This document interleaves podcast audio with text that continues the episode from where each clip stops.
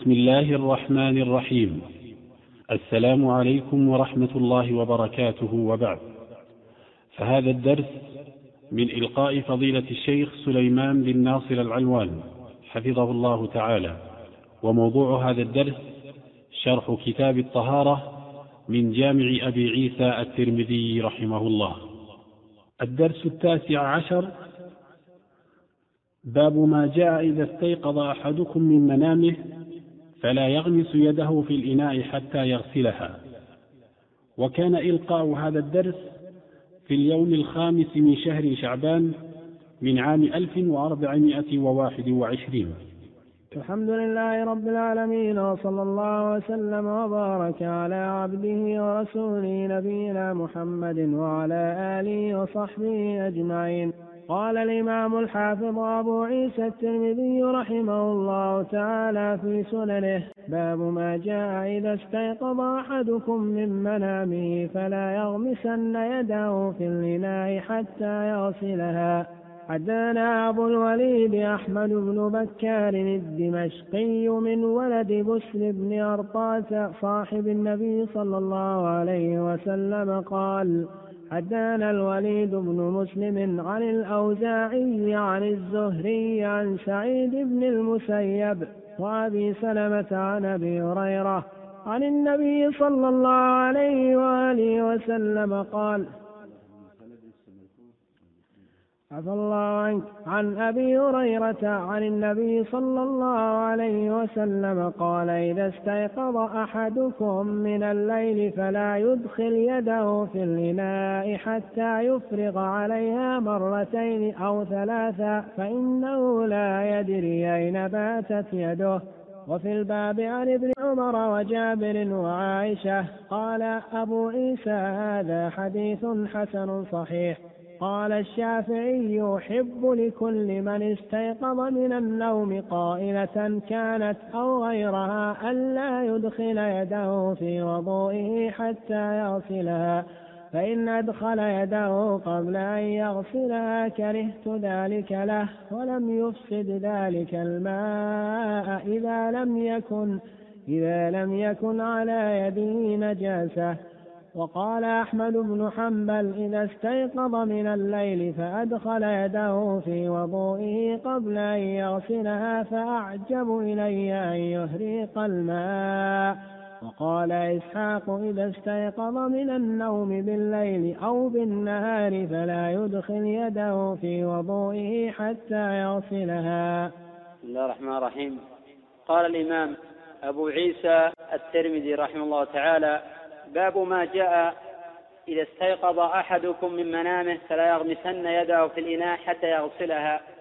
ترجم الإمام أبو عيسى رحمه الله تعالى بأحد ألفاظ الحديث وبأحد طرقه. ولم يفصح أبو عيسى رحمه الله تعالى عن مذهبه في هذه المسألة وإنما أشار بالترجمة إلى لفظ الحديث وأهل العلم رحمه الله تعالى مختلفون في كثير من مسائل هذا الحديث. والإمام أبو عيسى رحمه الله تعالى أشار بالترجمة إلى مطلق النوم ولم يقيد ذلك بالليل كما هو رأي الجمهور حيث يرون الليل والنهار سواء خلافا لأحمد وجماعة من أهل العلم الذين يخصون النوم بالليل دون النهار كما إن شاء الله الإشارة إلى مذاهبهم. كما أن أبا عيسى رحمه الله تعالى أشار بالترجمة إلى مطلق الغسل ولم يذكر عددا بينما دل حديث الباب على العدد مرتين أو ثلاثة. ويمكن أن يقال إن أبا عيسى رحمه الله تعالى أجمل في ذلك وأشار إلى حديث الباب فهو الذي يفسر هذا الإجمال. وسيأتي إن شاء الله تحقيق أن لفظة الليل شاذة. وأن الأظهر أنه لا فرق بين نوم الليل وبين نوم النهار. وعلى فرض صحة رواية الليل فإنها خرجت مخرج الغالب. على أن الصحيح شذوذها. ويأتي إن شاء الله تعالى أيضا أنه يجب غسل اليد ثلاثة لأن الروايات الواردة في هذا العدد صحيحة. وهي أصح ممن ذكر مرتين وأصح ممن أطلق ولم يذكر عددا قال الإمام أبو عيسى رحمه الله تعالى حدثنا أبو الوليد أحمد بن بكار الدمشقي. هذا أحمد هو ابن عبد الرحمن ابن بكار ابن عبد الملك ابن الوليد ابن بسر ابن أرطاه القرشي. روى عن عبد الرزاق بن همام ومروان ابن معاوية الفزاري والوليد ابن مسلم. وعنه الترمذي والنسائي وابن ماجه. قال الإمام أبو حاتم رحمه الله تعالى رأيته يحدث ولم أكتب عنه وكان صدوقا. وقال النسائي رحمه الله تعالى صالح.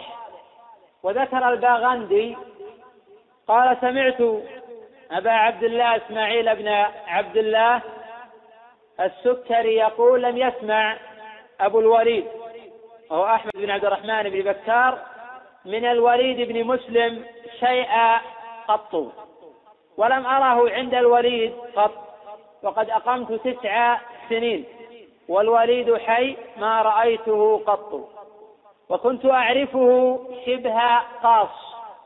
وذكر كلاما في الحط من قدره والتقليل من شانه. ولكن عقب على ذلك الخطيب رحمه الله تعالى فقال أبو الوليد ليس حاله عندنا ما ذكر الباغندي عن هذا الشيخ بل كان من أهل الصدق. وقد حدث عنه الأئمة أبو عبد الرحمن النسائي وحسبك به أي أنه حدث عنه الأئمة من أمثال أبي عبد الرحمن النسائي وحسبك بأبي عبد الرحمن رحمه الله تعالى انتقاء للرجال. وقد ذكر الحافظ ابن حجر رحمه الله تعالى في تقريب التهذيب بأنه صدوق تكلم فيه بلا حجة وقد توفي سنة ثمان وأربعين ومائتين. قال حدثنا الوليد بن مسلم وهو أبو العباس القرشي مولى بني أمية وقد ولد سنة تسع عشرة ومائة. وقيل سنة إحدى وعشرين ومائة وروى عن بكر بن مضر المصري وحريز ابن عثمان وسعيد بن عبد العزيز وعبد الرحمن بن يزيد بن جابر وحنظلة بن أبي سفيان وعبد الملك بن جريج ومحمد بن عجلان والليث بن سعد ومالك بن أنس. وعنه إبراهيم بن المنذر الحزامي وأحمد بن حنبل وإسحاق بن راهويه وزهير بن حرب وعلي بن المديني وآخرون من الحفاظ. قال الإمام أحمد رحمه الله تعالى ليس أحد أروى لحديث الشاميين من إسماعيل ابن عياش والوليد ابن مسلم. وقال أحمد ابن أبي الحواري قال لي مروان ابن محمد إذا كتبت حديث الأوزاعي عن الوليد بن مسلم فما تبالي من فاتك. وقال يعقوب بن شيبة الوليد ثقة. وقال ابن معين رحمه الله كان الوليد بن مسلم مدلسا. وقال ابن حبان ربما قلب الأسامي وغير الكنى وقال أبو مسهر كان الوليد بن مسلم يحدث بأحاديث الأوزاعي عن الكذابين ثم يدلسها عنهم.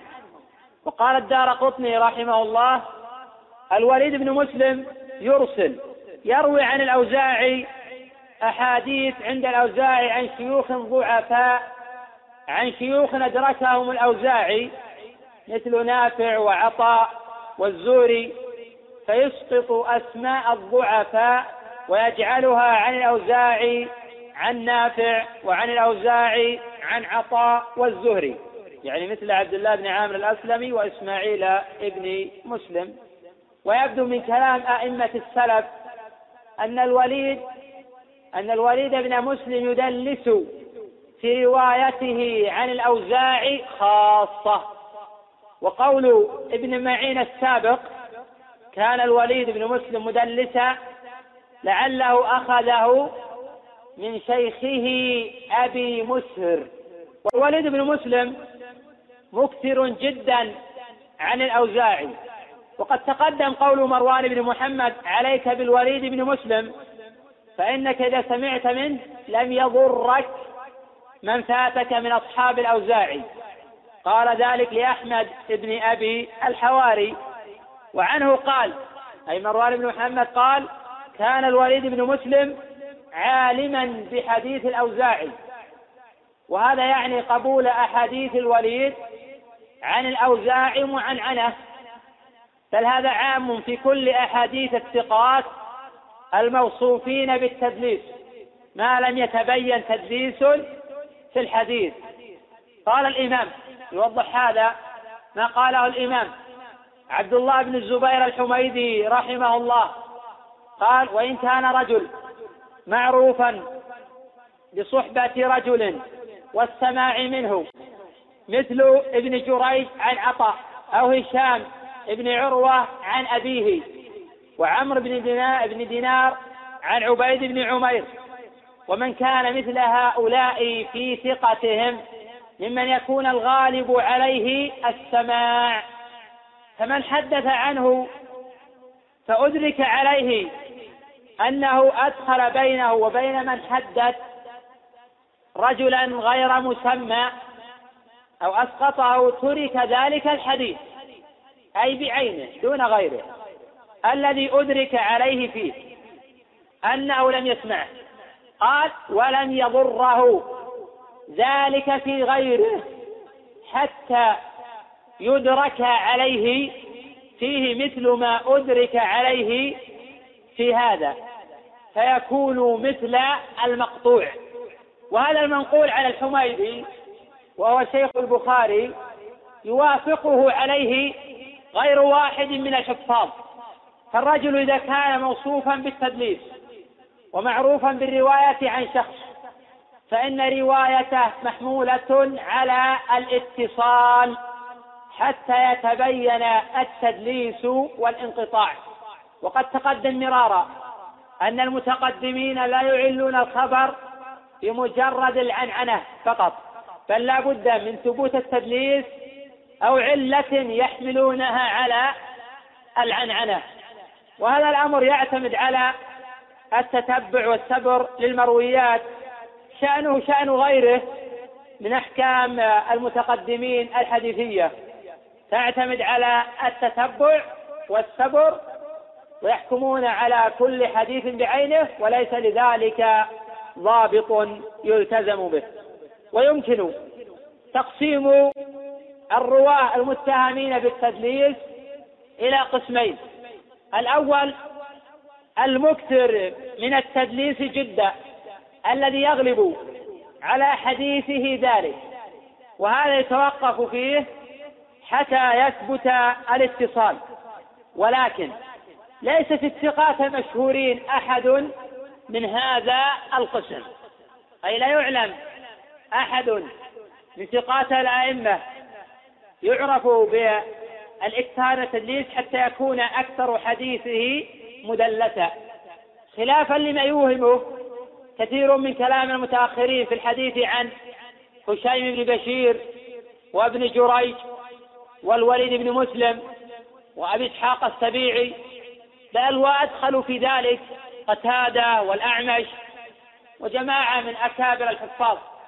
القسم الثاني من لم يغلب عليه ذلك ولكن يدلس أحيانا فهذا الأصل في عنعنته الاتصال حتى يثبت التدليس.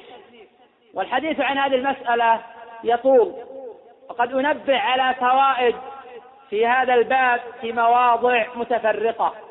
كما أشرت إلى هذه المسألة فيما قبل. الحديث عن أبي الزبير في الحديث عن قتادة في الحديث عن أبي إسحاق السبيع وفي الحديث عن الحسن البصري. وقد توفي الوليد بن مسلم رحمه الله سنة خمس وتسعين ومائة قال الوليد بن مسلم عن الأوزاعي. تقدم أن الوليد مكثر عن الأوزاعي. وأن الأصل في حديثه الاتصال حتى يثبت التدليس. وهذا عام في كل الأئمة الثقات الموصوفين بالتدليس. ويغتفر في المكثر من الحديث ما لا يغتفر في غيره كما أنه يغتفر في المقل من التدليس ما لا يغتفر في المكثر. الأوزاعي هذا هو الإمام المشهور واسمه عبد الرحمن ابن عمرو ابن أبي عمرو الأوزاعي وهو إمام أهل السنة في عصره. ولد سنة ثمان وثمانين وروى عن عبده بن أبي لبابة وعطاء بن أبي رباح وقال الدار قطني مرسل آية الأوزاعي عن عطاء مرسل. بينما قال يحيى بن معين سمع الأوزاعي من عطاء وهذا هو المشهور عند أهل الحديث. وروى أيضا عن الزهري ويحيى بن سعيد الأنصاري ويحيى ابن أبي كثير وعنه شعبة وابن المبارك وعبد الرزاق والهقل ابن زياد ووكيع وآخرون. قال ابن مهدي رحمه الله إنما الناس في زمانهم أربعة حماد بن زيد بالبصرة والثوري بالكوفة ومالك بالحجاز. والأوزاعي بالشام وقال الإمام المهدي أيضا كان الأوزاعي إماما في السنة. وقال النسائي الأوزاعي إمام أهل الشام. وفقيههم. وقال يعقوب بن شيبة عن ابن معين الأوزاعي في الزهري ليس بذاك. قال يعقوب والأوزاعي ثقة ثبت وفي روايته عن الزهري خاصة شيء. وقد توفي الإمام الأوزاعي رحمه الله تعالى سنة سبع وخمسين ومائة قد روى الأوزاعي هذا الخبر عن الزهري. وقد تقدم الحديث عن الزهري. وأنه ولد سنة خمسين وقيل سنة ثمان وخمسين. وهو متفق على إمامته وجلالته. وقد قال رحمه الله ما استودعت قلبي شيئا قط فنسيته. وتقدم الحديث عنه وأنه توفي سنة أربع وعشرين ومائة وقيل سنة خمس وعشرين ومائة فاختلف في ولادته واختلف في وفاته. فولادته قيل سنة خمسين وقيل سنة ثمان وخمسين. ووفاته قيل سنة أربع وعشرين ومائة وهو الأشهر وقيل سنة خمس وعشرين ومائة عن سعيد بن المسيب. سعيد بن المسيب ابن حزم القرشي المخزومي وهو الإمام المشهور عالم المدينة وسيد التابعين في عصره. ولد لسنتين مضتا من خلافة عمر وقيل لأربع والأول أشهر. وقد سمع من عمر قاله الإمام أحمد رحمه الله تعالى وقال إذا لم يسمع سعيد من عمر فمن يسمع؟ وقد أنكر ذلك يحيى بن معين وغيره وقال ابن ثماني سنين يحفظ شيئا ولكن ثبت سماعه في أحاديث وبعض أهل العلم لا يصحح أحاديث سعيد عن عمر مطلقة وإن كان يقبل ذلك في الجملة. وروى سعيد أيضا عن حسان بن ثابت وسمع منه وعن ابن عباس وقال مالك لم يسمع سعيد من زيد بن ثابت وله رواية عند النسائي وقد سمع أيضا من ابن عمر وعبد الله بن عمرو بن العاص ومعاوية بن أبي سفيان وأبي سعيد الخدري وأبي موسى الأشعري وأبي هريرة وهو زوج ابنته وسمع من آخرين. وعنه سالم بن عبد الله بن عمر بن الخطاب وحسان بن عطية وسعد بن إبراهيم وقتادة وعبد الكريم الجزري وابن عقيل وآخرون. قال ميمون بن مهران رحمه الله قدمت المدينة فسألت عن أعلم أهل المدينة فدفعت إلى سعيد بن المسيب. وقال قتادة رحمه الله ما رأيت أحدا قط. أعلم بالحلال والحرام من سعيد بن المسيب. وقد قال سعيد رحمه الله تعالى إن كنت لأرحل الليالي والأيام في طلب الحديث الواحد. قال علي بن المديني رحمه الله تعالى لا أعلم في التابعين أحدا أوسع علما من سعيد. وهو عندي أجل التابعين. قال أبو حاتم رحمه الله ليس في التابعين أنبل من سعيد بن المسيب وهو أثبتهم في أبي هريرة. ومناقب سعيد وفضائله كثيرة يراجع لها سير أعلام النبلاء ففي ذلك شيء كثير من فضائله. فرحمه الله تعالى. وقد مات سنة أربع وتسعين وقيل سنة ثلاث وتسعين قاله علي بن المديني وغيره. الزهري يروي هذا الخبر عن سعيد بن المسيب وأبي سلمة بن عبد الرحمن. وقد تقدم الحديث عن أبي سلمة بن عبد الرحمن. كلاهما أي سعيد وأبو سلمة عن أبي هريرة عن النبي صلى الله عليه وسلم قال إذا استيقظ أحدكم من الليل إذا إذا ظرف لما يستقبل من الزمن وإذا متضمن متضمن لمعنى الشرط ومتعلق بجوابه. إذا استيقظ أحدكم من الليل يشمل الذكر والأنثى. وقوله من الليل جاءت هذه الرواية في عدة أو من عدة طرق. فقد روى الإمام أحمد رحمه الله تعالى في مسنده عن عبد الأعلى عن معمر عن الزهري. وهذه متابعة للأوزاعي عن أبي سلمة عن أبي هريرة عن النبي صلى الله عليه وسلم.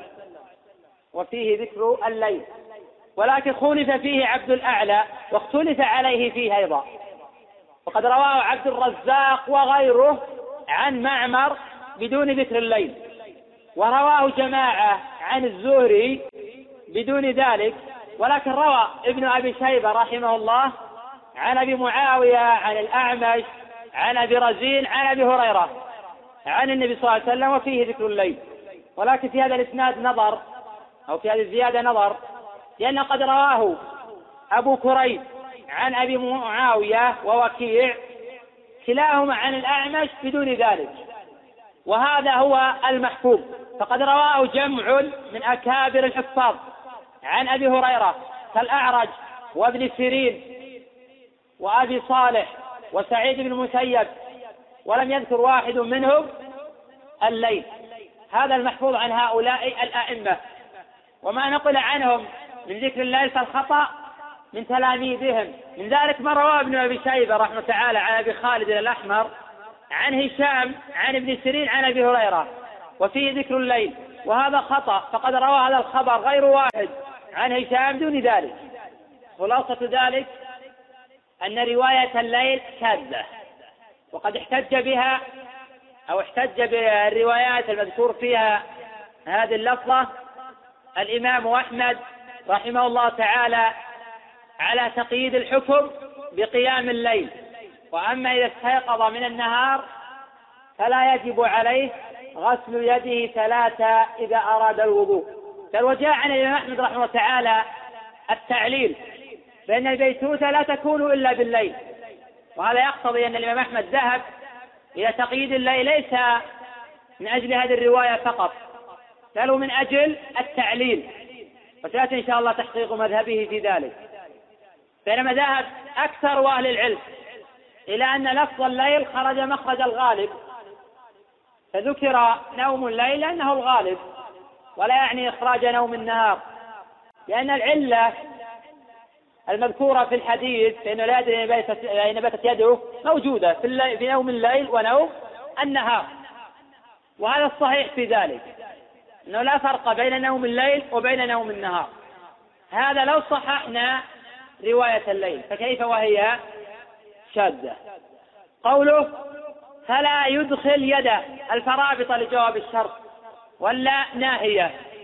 والفعل مجزوم بها. والأصل في النهي يكون للتحريم.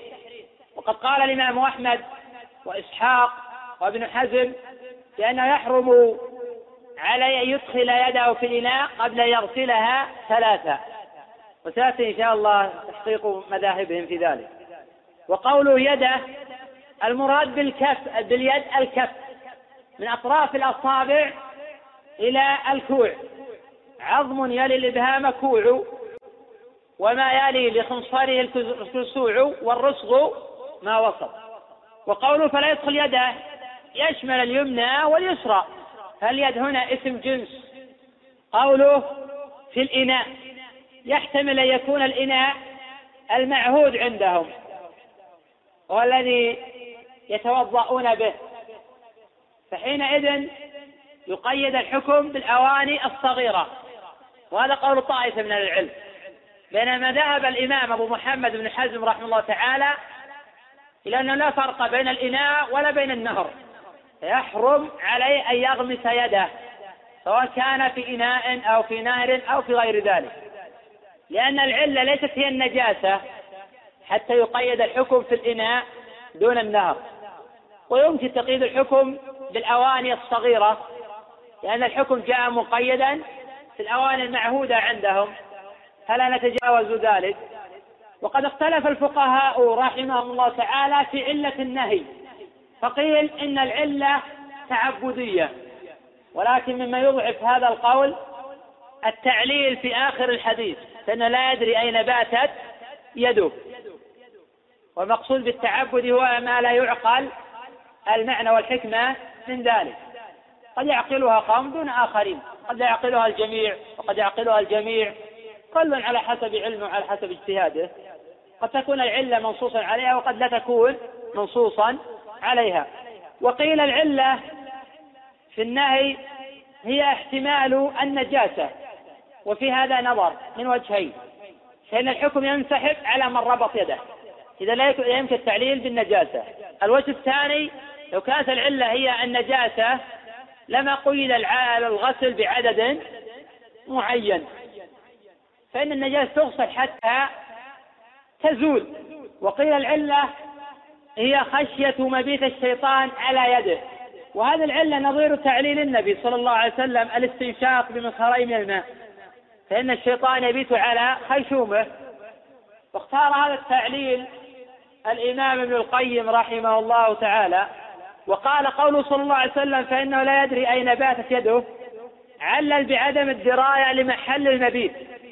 وهذا السبب ثابت في مبيت الشيطان على الخيشوم. فإن اليد إذا باتت ملابسة ملابسة الشيطان لم يدري صاحبها أين باتت. وهذا تعليل قوي لأنه إذا بطل التعليل الأول والتعليل الثاني فالتعليل الثالث متوجه. قوله حتى يفرغ عليها مرتين أو ثلاثة. ورد هذا الحديث بدون عدد. في البخاري من طريق ابي الزناد عن الأعرج عن أبي هريرة. وورد بعدد لمرتين أو ثلاثة كما في هذا الخبر وكما عند أبي داود وغيره من حديث عيسى بن يونس. وورد الجزم بالثلاث. وهذا هو المحفوظ كما سيأتي إن شاء الله تعالى. فنستفيد من هذا تحريم غمس اليد في الإناء. حتى يغسل يده ثلاث مرات. قوله فإنه لا يدري أين باتت يده. وقد احتج بذلك طائفتان. الطائفة الأولى القائلة بأن الحكم مقيد بالقيام من نوم الليل لأن البيتوتة لا تكون إلا بالليل. وهذا قول الإمام أحمد رحمه الله تعالى في المشهور من مذهبه. الطائفة الثانية القائلة بأن الحكم عام. في نوم الليل ونوم النهار لأن معنى باتت أي صارت. والبيتوتة هي الصيرورة. صحيح في هذه المسألة أن الحكم عام في نوم الليل ونوم النهار. قال أبو عيسى رحمه الله تعالى وفي الباب عن ابن عمر وجابر وعائشة. قوله عن ابن عمر هذا رواه ابن ماجه وابن خزيمة. والدار قطني من طريق عبد الله بن وهب. قال أخبرني ابن لهيعة وجابر ابن إسماعيل عن عقيل بن خالد بن عقيل عن ابن شهاب عن سالم عن أبيه. أن النبي صلى الله عليه وسلم قال إذا استيقظ أحدكم من نومه فلا يدخل يده في الإناء حتى يغسلها. زاد ابن خزيمة والدار قطني ثلاث مرات. وصححه ابن خزيمة وقال الدار قطني رحمه الله تعالى إسناده حسن. قوله وجابر أي وعن جابر. جاء في صحيح الإمام مسلم من حديث جابر عن أبي هريرة أن النبي صلى الله عليه وسلم قال إذا استيقظ أحدكم فليفرغ على يده ثلاث مرات وروى ابن ماجه والدار قطني عن جابر عن النبي صلى الله عليه وسلم. قال الدار قطني رحمه الله تعالى في سننه إسناده حسن وفي إسناده زياد وفي إسناده زياد بن عبد الله البكائي وفيه كلام.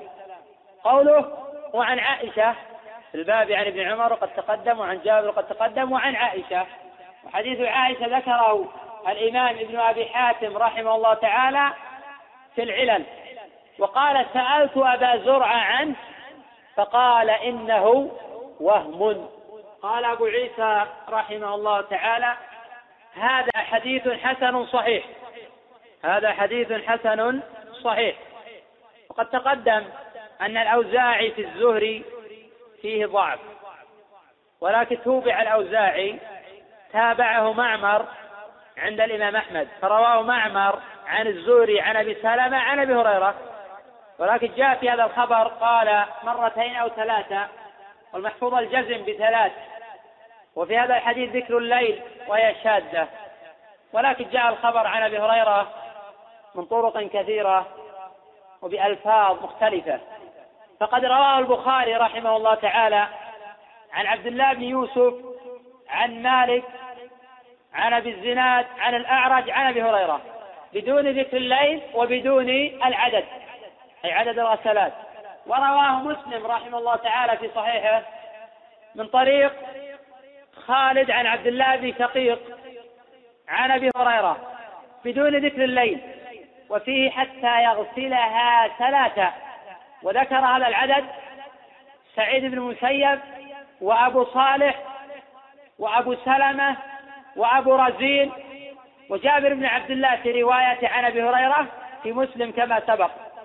وهذه الروايات عن أبي هريرة كلها في مسلم. لكن خالفهم الأعرج في البخاري وغيره وابن السرين وعبد الرحمن ابن يعقوب والد العلاء فهؤلاء ذكروا الحديث بدون ذكر العدد وبدون ذكر الليل أيضا. وهذا مما يؤكد أن رواية الليل غير محفوظة. لكن يبقى الترجيح بين رواية سعيد بن المسيب وعبد الله بن شقيق وأبي سلمة وأبي رزين وبين رواية الأعرج وابن سيرين ومن تابعهما. الأعرج وعبد الرحمن بن يعقوب وابن سيرين لم يذكروا عددا وهم أئمة حفاظ. وللأعرج اختصاص بمرويات أبي هريرة رضي الله عنه. لكن ذكر العدد سعيد بن المسيب وقد تقدم أنه أوثق الناس في أبي هريرة وتابعه أئمة كبار منهم أبو صالح السمان منهم أبو رزين منهم عبد الله بن شقيق منهم أبو سلمة بن عبد الرحمن. كل هؤلاء ذكروا ثلاث غسلات. ورواية سعيد ومن تابعه أصح. وليس هذا من باب قبول زيادة, زيادة الثقة مطلقة. لأن القول بأن زيادة الثقة تقبل مطلقة غير صحيح. فهذا قول الفقهاء والأصوليين. ومذهب أئمة السلف في زيادة الثقة أنهم لا يقبلون مطلقا ولا يردون مطلقا ولا يحكمون على المسألة بحكم كلي بل يعتبرون في ذلك القرائن ويحكمون على كل حديث بما يخصه. فنحن نرجح رواية سعيد بقرينة الكسرة وبقرينة الضبط. قال أبو عيسى رحمه الله تعالى قال الشافعي أحب لكل من استيقظ من النوم قائلة كانت أو غيرها ألا يدخل يده في وضوءه حتى يغسلها. فإن أدخل يده قبل أن يغسلها كرهت ذلك له ولم يفسد ذلك الماء إذا لم يكن على يده نجسة وهذا مذهب الأوزاعي ومالك وأبي حنيفة وأبي عبيد وآخرين. قالوا لأن النبي صلى الله عليه وسلم ذكر النوم ونبه على العلة وهي الشك. فإذا انتفت العلة انتفت الكراهة. ولو كان النهي عاما لقال النبي صلى الله عليه وسلم إذا أراد أحدكم استعمال الماء فلا يغمس يده حتى يغسلها. وكان هذا أعم وأحسن. وقالوا ولأن التقييد بالغسالات الثلاث في غير النجاسة العينية يدل على الندبية. وفي هذا نظر. الأمر الأول أن هذا خلاف النهي. ولا يجوز الخروج عن النهي إلا بدليل واضح. الأمر الثاني أن قولهم بأن النبي صلى الله عليه وسلم نبه على العلة فيقال إن النبي صلى الله عليه وسلم صحيح نبه على العلة ولكن لم ينبه على علة النجاسة. والتعليل بالنجاسة واحتمال وجود النجاسة هذا غير صحيح. الوجه الثالث أن قولهم بأن التقييد بالغسالة الثلاث في غير النجاسة العينية يدل على الندبية. في هذا نظر. لأن النجاسة العينية لا يشترط غسلها ثلاثة بل يجب غسلها حتى تزول. فإذا زالت بالمرة الأولى كفى. فعلم أن التقييد بالغسالة الثلاثة الأمر راجع للتعليل السابق وهي ملابسة الشيطان وأن ذكر العدد تعبدي. وقول الإمام الشافعي رحمه الله تعالى لم يفسد ذلك الماء إذا لم يكن على يده نجاسة يقال عنه وحتى ولو كان على يده نجاسة فإن الماء لا ينجس إلا بتغير أحد أوصافه الطعم أو اللون أو الرائحة سواء قلنا بقول الإمام الشافعي والجمهور أو قلنا بقول الإمام أحمد بأن النهي للتحريم. عموما هذا القول الأول. القول الثاني وإليه أشار أبو عيسى بقوله وقال أحمد بن حنبل إذا استيقظ من الليل الإمام أحمد خصه في نوم الليل دون النهار قال فأدخل يده في وضوءه قبل أن يغسلها فأعجب إلي أن يهريق الماء لأنه نجس عند الحنابلة. وهذه الرواية من مفردات المذهب الحنبلي. وعن أحمد لا ينجس. الماء أو الغمس لا ينجس الماء ولا يسلبه الطهورية. واختار ذلك شيخ الإسلام ابن تيمية وابن القيم وجماعة من المحققين. ومحل الخلاف أي عند هؤلاء إذا كان الماء دون القلتين. وأما إذا كان الماء قلتين فأكثر فلا يؤثر فيه غمس اليد شيئا بل هو باق على طهوريته. وقال إسحاق هذا القول الثالث إذا استيقظ من النوم بالليل أو بالنهار فلا يدخل يده في وضوءه حتى يغسلها. القول الرابع اذكروه قول أبي محمد بن حزم رحمه الله. قال وفرض على كل مستيقظ من النوم قل النوم أو كثر سواء كان نهارا أو ليلا قاعدا أو مضطجعا أو قائما في صلاة أو في غير صلاة كيفما نام؟ ألا يدخل يده في وضوءه في إناء أو نهر أو غير ذلك حتى يغسلها ثلاث مرات. فإن لم يفعل لم يجزه فإن لم يفعل لم يجزه الوضوء ولا تلك الصلاة. ناسيا. ترك ذلك أو عامدا. ومما يشهد لقوله في عدم الإجزاء ما جاء في رواية عند ابن عدي. حديث الحسن البصري عن أبي هريرة أن النبي صلى الله عليه وسلم قال فإن غمس يده في الإناء قبل أن يغسلها فليهرق ذلك الماء. وهذا الحديث معلول بعدة علل منها الحسن لم يسمع عن أبي هريرة ومنها أن هذه الزيادة منكرة كما قال ابن عدي وغيره. القول الخامس في المسألة أنه يحرم غمس اليد في الماء حتى يغسلها ثلاث مرات ولكن إن خالف فغمس صح وضوءه فإن النهي ليس لعلة النجاسة ولا يسلب الماء الطهورية. وهذا اختيار شيخ الإسلام وابن القيم وجماعة من المحققين. فلا نقول بقول من قال بأنه يجوز أن يغمس يده ولا نقول بقول من قال بأنه يسلبه الطهورية. والصحيح أن الحكم عام في قيام الليل والنهار. أذكر مجمل فوائد الحديث وما تيسر تقريره عليه. الأولى شذوذ رواية الليل. الثانية صحة رواية التثليث في الغسل. الثالثة أن النهي عن غمس اليد للتحريم في أظهر أقاويل العلماء. الرابعة أن ارتكاب النهي في غمس اليد لا يسلب الماء الطهورية كما يقوله ابن حزم وجماعة ولا يجعله مستعملا كما يقوله فقهاء الحنابلة. بعض فقهاء الحنابلة قال يكون مستعملا لا ينجس لكن يكون مستعملا يكون طاهرا غير مطهر وهذا في نظر. صحيح أنه يبقى طاهرا مطهرا. الفائدة الخامسة أن علة النهي في غمس اليد هي خشية مبيت الشيطان على اليد. وقيل تعبدية وقيل احتمال النجاسة كما سبق. الصحيح الأول. الفائدة السادسة أن محل نهي المستيقظ من غمس يده في الإناء حتى يغسلها ثلاثة هذا إذا أراد الوضوء. فإذا لم يرد وضوءا لا يلزمه غسل يده. كما لو استيقظ ولم يرد وضوءا ولا صلاة. فلا يجب عليه حينئذ الذهاب لغسل اليد. هذا متعلق بالوضوء. الفائدة السابعة فيها أن غمس اليد لغير المستيقظ من النوم لا بأس به وأن غسل اليدين لغير مستيقظ من النوم لا يجب. وأن غسل اليدين لغير المستيقظ من النوم لا يجب. وقد نقل ابن المنذر الإجماع على أن غسل اليدين في بداية الوضوء غير واجب إنما الخلاف في المستيقظ من النوم سواء كان ليلا أو نهارا. والله أعلم. نعم نعم. يجزي هذا عن هذا. إذا استيقظ من نوم الليل وأراد أن يتوضأ يغسل يديه ثلاثة وهذا يجزي عن غسلهما للوضوء. لكن يجب ثلاثة لأن الوضوء يصح مرة مرة يصح مرتين مرتين ويصح ثلاثة ثلاثة. الواجب مرة وما عدا ذلك فالسنة والأكمل يتوضأ ثلاثا ثلاثة.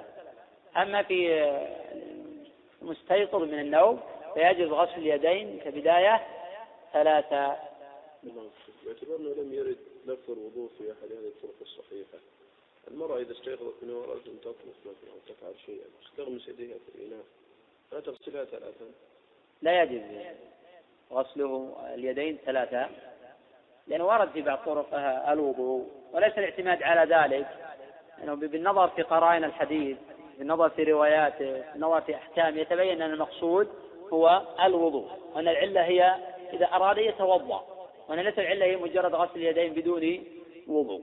وهذا الذي يظهر في المسألة أن الحكم مقيد في من أراد أأن يتوضأ. أما المرأة إذا قدر أنها كانت مثلا حائضا أو الرجل لم يرد صلاة وأراد يغسل شيئا أو يصنع شيئا الراجح العلم عند الله أنه لا يجب عليه غسل اليدين ثلاثة. معظم الروايات مقيدة بالغمس شيء تكلم عن الغمس. لكن قرينة يغمس يده والأصل أن الإنسان إذا أراد يذهب إلى الإناء أنه يريد وضوءا. هذه قرينة على أن المراد الوضوء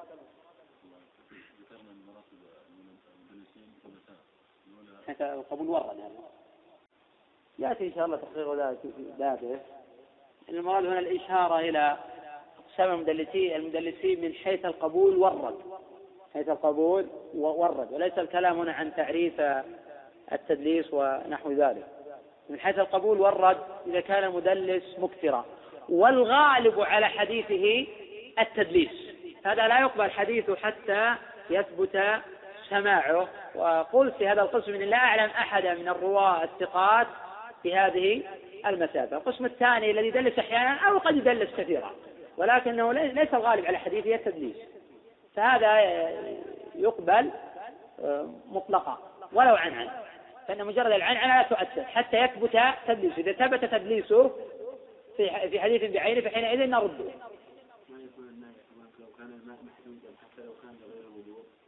والله الظاهر الإناء تعليل بالإناء أنه مقيد لذلك وأنه يأخذ بذلك المياه الأنهار ونحو ذلك. فهذا اللي يظهر في هذه المسألة. إن كان قوله صلى الله عليه وسلم في الحديث الآخر لا يقول الدائنة لا يجوز ما يغتسل منهم. وفي لفظ ولا يغتسل فيه من الجنابة. فهذا يفيد أنه لا ينغمس فيه انغماسا قيل ماذا يصنع؟ قال يتناوله تناولا. فإذا كان جنوبا يتناول تناولا. كذلك يظهر العلم لأنه مستيقظ. لا بأس أن يغسل يديه بحيث يتناول بيد ويغسل الأخرى. وأن الحكم مقيد بالأواني التي كانوا يتوضؤون بها. كما نقول هذا في أيضا قوله صلى الله عليه وسلم طهور إناء أحدكم إذا ولغ فيها الكلب إناء أحدكم الإناء المعهود. فلا نعمم في كل الإناء الأشياء الواسعة والمجاري والمستبحرة ونحو ذلك. الراجح أنه لا يجب عليه يعيد. لو أن شخصا نسي وتوضأ وغسل يديه مرة مرة أو غمس يده في الإناء وتوضأ ثم ذهب وصلى الراجح أن الصلاة صحيحة والوضوء صحيح خلافا لابن حزم رحمه تعالى. الذي قال يجب عليه الإعادة وأن هذا الوضوء غير مجزي وأنه سواء كان عامدا أو ناسيا أو ساهيا أو جاهلا. هذا في في نظر. إي نعم. إي نعم. يجزئ. يجزئ إن كان متعمدا مع الإثم. وإن كان آه، جاهلا أو ناسيا يجزئه بدون إثم. لأن الله جل وعلا يقول ربنا لا تؤاخذنا إن نسينا أو أخطأنا. وقد تقدم تقرير هذه القاعدة أن النهي لا يلازم آه، التحريم لا يلازم البطلان. إن الشيء قد يكون محرما لكن لازم من فعله أن يبطل العمل. فالإنسان حين يصلي بعمامة حرير يحرم لبس عمامة الحرير على الرجل. لكن لو صلى وهو لابس عمامة حرير أن الصلاة صحيحة مع الإثم. وقد تقدم تقرا المسألة وأن المذاهب مختلفه منهم من قال إن النهي يلازم البطلان مطلقا. وهذا مذهب الإمام أحمد رحمه الله تعالى وهو اختيار أبي محمد بن حزم رحمه الله تعالى. القول الثاني أن النهي لا يلزم البطلان مطلقا المذهب الثالث أن النهي لا يقتضي حتى ولا التحريم. المذهب الرابع أن النهي إذا تعلق بشرط من شروط العبادة اقتضى الفساد وإلا فلا يدل على الفساد. ستر الرأس ليس شرطا من شروط الصلاة. فلو لبس شيئا محرما صحت صلاته. لكن ستر العورة شرط من شروط الصلاة فلو ستر عورته بشيء محرم قالوا بطلت صلاته. هذه أربعة مذاهب لأن العلم. نعم. إذا ذكر في أثناء الوضوء الأظهر والعلم عند الله أنه يعيد الوضوء من جديد. بما أنه ما فرغ يعيد الوضوء من جديد.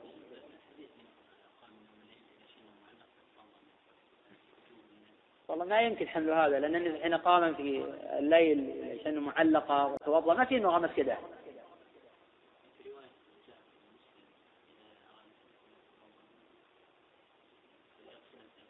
نعم.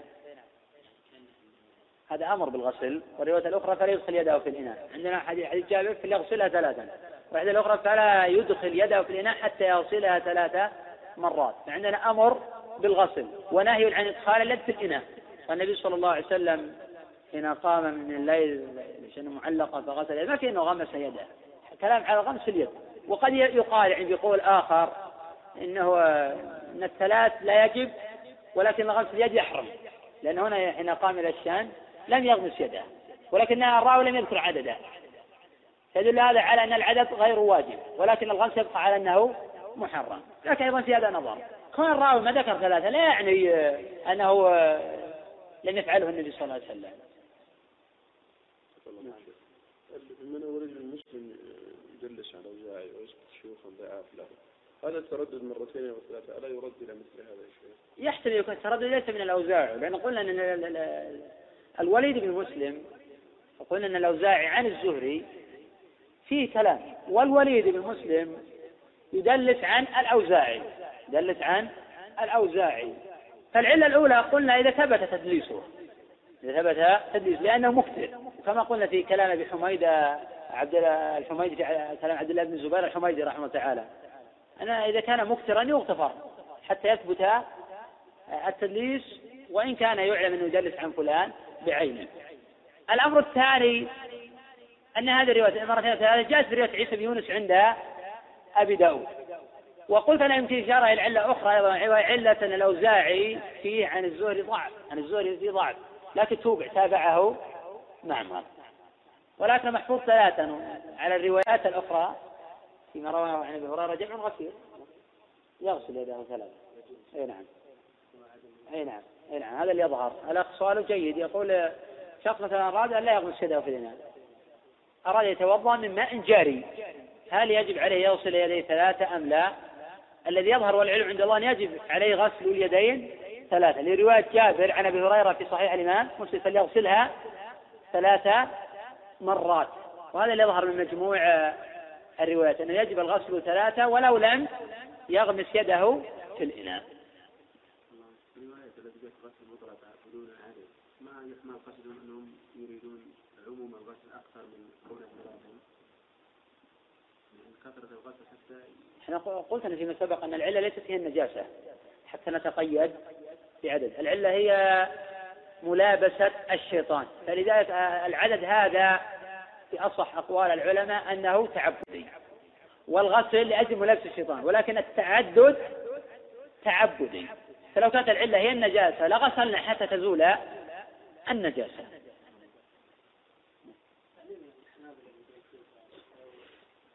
يظهر أنه عام في نوم الليل والنهار. أولا أن رواية الليل شاذة الأمر الثاني تعليل بعض فقهاء الحنابلة بالبيتوتة بأنه خاص بالليل في نظر. فإن الرجل إذا نام نهارا يقال عنه بأنه بائت. والبيتوتة تطلق على الصيرورة يبيتون ما لا يرضى من القوم البيتوتة تطلق على الصيرورة الوضع اللغوي إذا إذا طلقت تلد الإذهان من المقصود الليل والأخرى يفضل لها من قريب فيقال فيها ظل. يعني عندها شيء موضوع لها. أصل يسمى ظل. حتى لو قلنا بهذا القول وأن البيتوتة المراد بها هنا نوم الليل ما هو الدليل على التقييد بنوم الليل؟ يبقى أنه خرج مخرج الغالب لأنه الأصل. كثيرا ما ينبه النبي صلى الله عليه وسلم على الغالب. ولا يلزم منه حصره في دون غيره وهذا واضح في أحاديث كثيرة. كحديث التتريب مثلا هل يلزم التراب دون غيره؟ إذا قلنا بقول الأطباء أن في آه، لعاب الكلب خاصية لا يزيلها إلا التراب التراب في خاصية ليست تطهر هذا فهذا واضح. إذا لم نقل بذلك فيقوم مقامه الأشنان وغيره. حديث جابر الآن فيه الأمر بالغسل وحديث الوراء فيه النهي عن الغمس. ألا يكون كل حكم مستقل يا شيخ؟ وإذا أراد أن يتوضأ أمر أن يغسل ثلاثا. وإذا أراد أن يغمس ولو لم يرد أن يتوضأ أمر أن يغسل ثلاثا قبل الغمس. من كل حديث يؤخذ حكم مستقل. هذا واضح. أولا قلنا إذا أراد يغمس يده يأثم ولا يجوز أن يغمس يده حتى يغسل ثلاثة. وإذا أراد يتوضأ من ماء جاري يغسل يديه ثلاثة. على القرار الآخر. يغسل يديه ثلاثة. ولو لم يكن هناك إناء حتى يغمس يده. ولو لم يرد الوضوء نعم. لا لو لم يرد الوضوء ما ما يظهر لهذا. إذا لم يرد الوضوء ما يظهر أنه يجب عليه يغسل يديه ثلاثة. يظهر والعلم عند الله أنه إذا أراد الوضوء هذا اللي يظهر والعلم عند الله. بسم الله الرحمن الرحيم. السلام عليكم ورحمة الله وبركاته وبعد. فهذا الدرس من إلقاء فضيلة الشيخ سليمان بن ناصر العلوان حفظه الله تعالى. وموضوع هذا الدرس شرح كتاب الطهارة من جامع أبي عيسى الترمذي رحمه الله. الباب العشرون باب في التسمية عند الوضوء. وكان إلقاء هذا الدرس في اليوم الثامن من شهر شعبان من عام 1421 الحمد لله رب العالمين وصلى الله وسلم على نبينا محمد وعلى آله وصحبه أجمعين. قال الإمام الحافظ أبو عيسى الترمذي رحمه الله تعالى في سننه باب في التسمية عند الوضوء. حدانا نصر بن علي وبشر بن معاذ العقدي. قال حدانا بشر بن المفضل. عن عبد الله بن عن عبد الرحمن بن حرملة عن أبي تفال المري عن رباح بن عبد الرحمن بن أبي سفيان بن حويطب عن جدته عن أبيها قالت سمعت رسول الله صلى الله عليه وسلم يقول لا وضوء لمن لم يذكر اسم الله عليه. وفي الباب عن عائشة وأبي سعيد وأبي هريرة وسهل بن سعد وأنس قال أحمد بن حنبل لا أعلم في هذا الباب حديثا له إسناد جيد. وقال إسحاق إن ترك التسمية عامدا أعاد الوضوء وإن كان ناسيا أو متأولا أجزأه. قال محمد أحسن شيء في هذا الباب حديث رباح بن عبد الرحمن. ورباح بن عبد الرحمن عن جدته عن أبيها وأبوها سعيد بن زيد بن عمرو بن نفيل وأبو تفال المري اسمه ثمامة بن حصين. ورباح بن عبد الرحمن هو أبو بكر بن حويطب منهم من روى هذا الحديث فقال عن أبي بكر بن حويطب فنسبه إلى جده. بسم الله الرحمن الرحيم. قال الإمام أبو عيسى الترمذي رحمه الله تعالى باب في التسمية عند الوضوء. هذا الباب معقود لبيان حكم التسمية عند الوضوء. فإن العلماء مختلفون في حكمها على مذاهب المذهب الأول الإيجاب وهؤلاء يصححون الأحاديث الواردة في الباب. فبعض العلماء صحح الأحاديث لذاتها وبعض أهل العلم حسنها بشواهدها. والقائلون بالإيجاب مختلفون في حكم من ترك التسمية ناسيا أو متأولا. فطائفة تعذر وأخرى لا تعذر بذلك. بل تقول إن ترك التسمية عامدا أو ناسيا أو متأولا أعاد. وطائفة تقول إن ترك التسمية متعمدا أعاد. وإن كان ناسيا أو جاهلا أو متأولا أجزأه. وطائفة من أهل العلم تضاعف الأحاديث الواردة في الباب وتقول لا يصح في الباب شيء. وهؤلاء مختلفون في حكم التسمية. طائفة تقول لا تشرع. وطائفة تقول ليست بواجبة ولا مستحبة. وطائفة تقول بأن التسمية مستحبة كما هو قول الجمهور. والقائلون بالاستحباب مختلفون في مأخذ الاستحباب. الإمام البخاري رحمه الله تعالى في صحيحه له منزع في مشروعية البسملة عند الوضوء وفي مشروعية التسمية عند الوضوء. ومنزع يخالف منزع الجمهور. قال في صحيحه باب التسمية على كل حال وعند الوقاع على الجماع.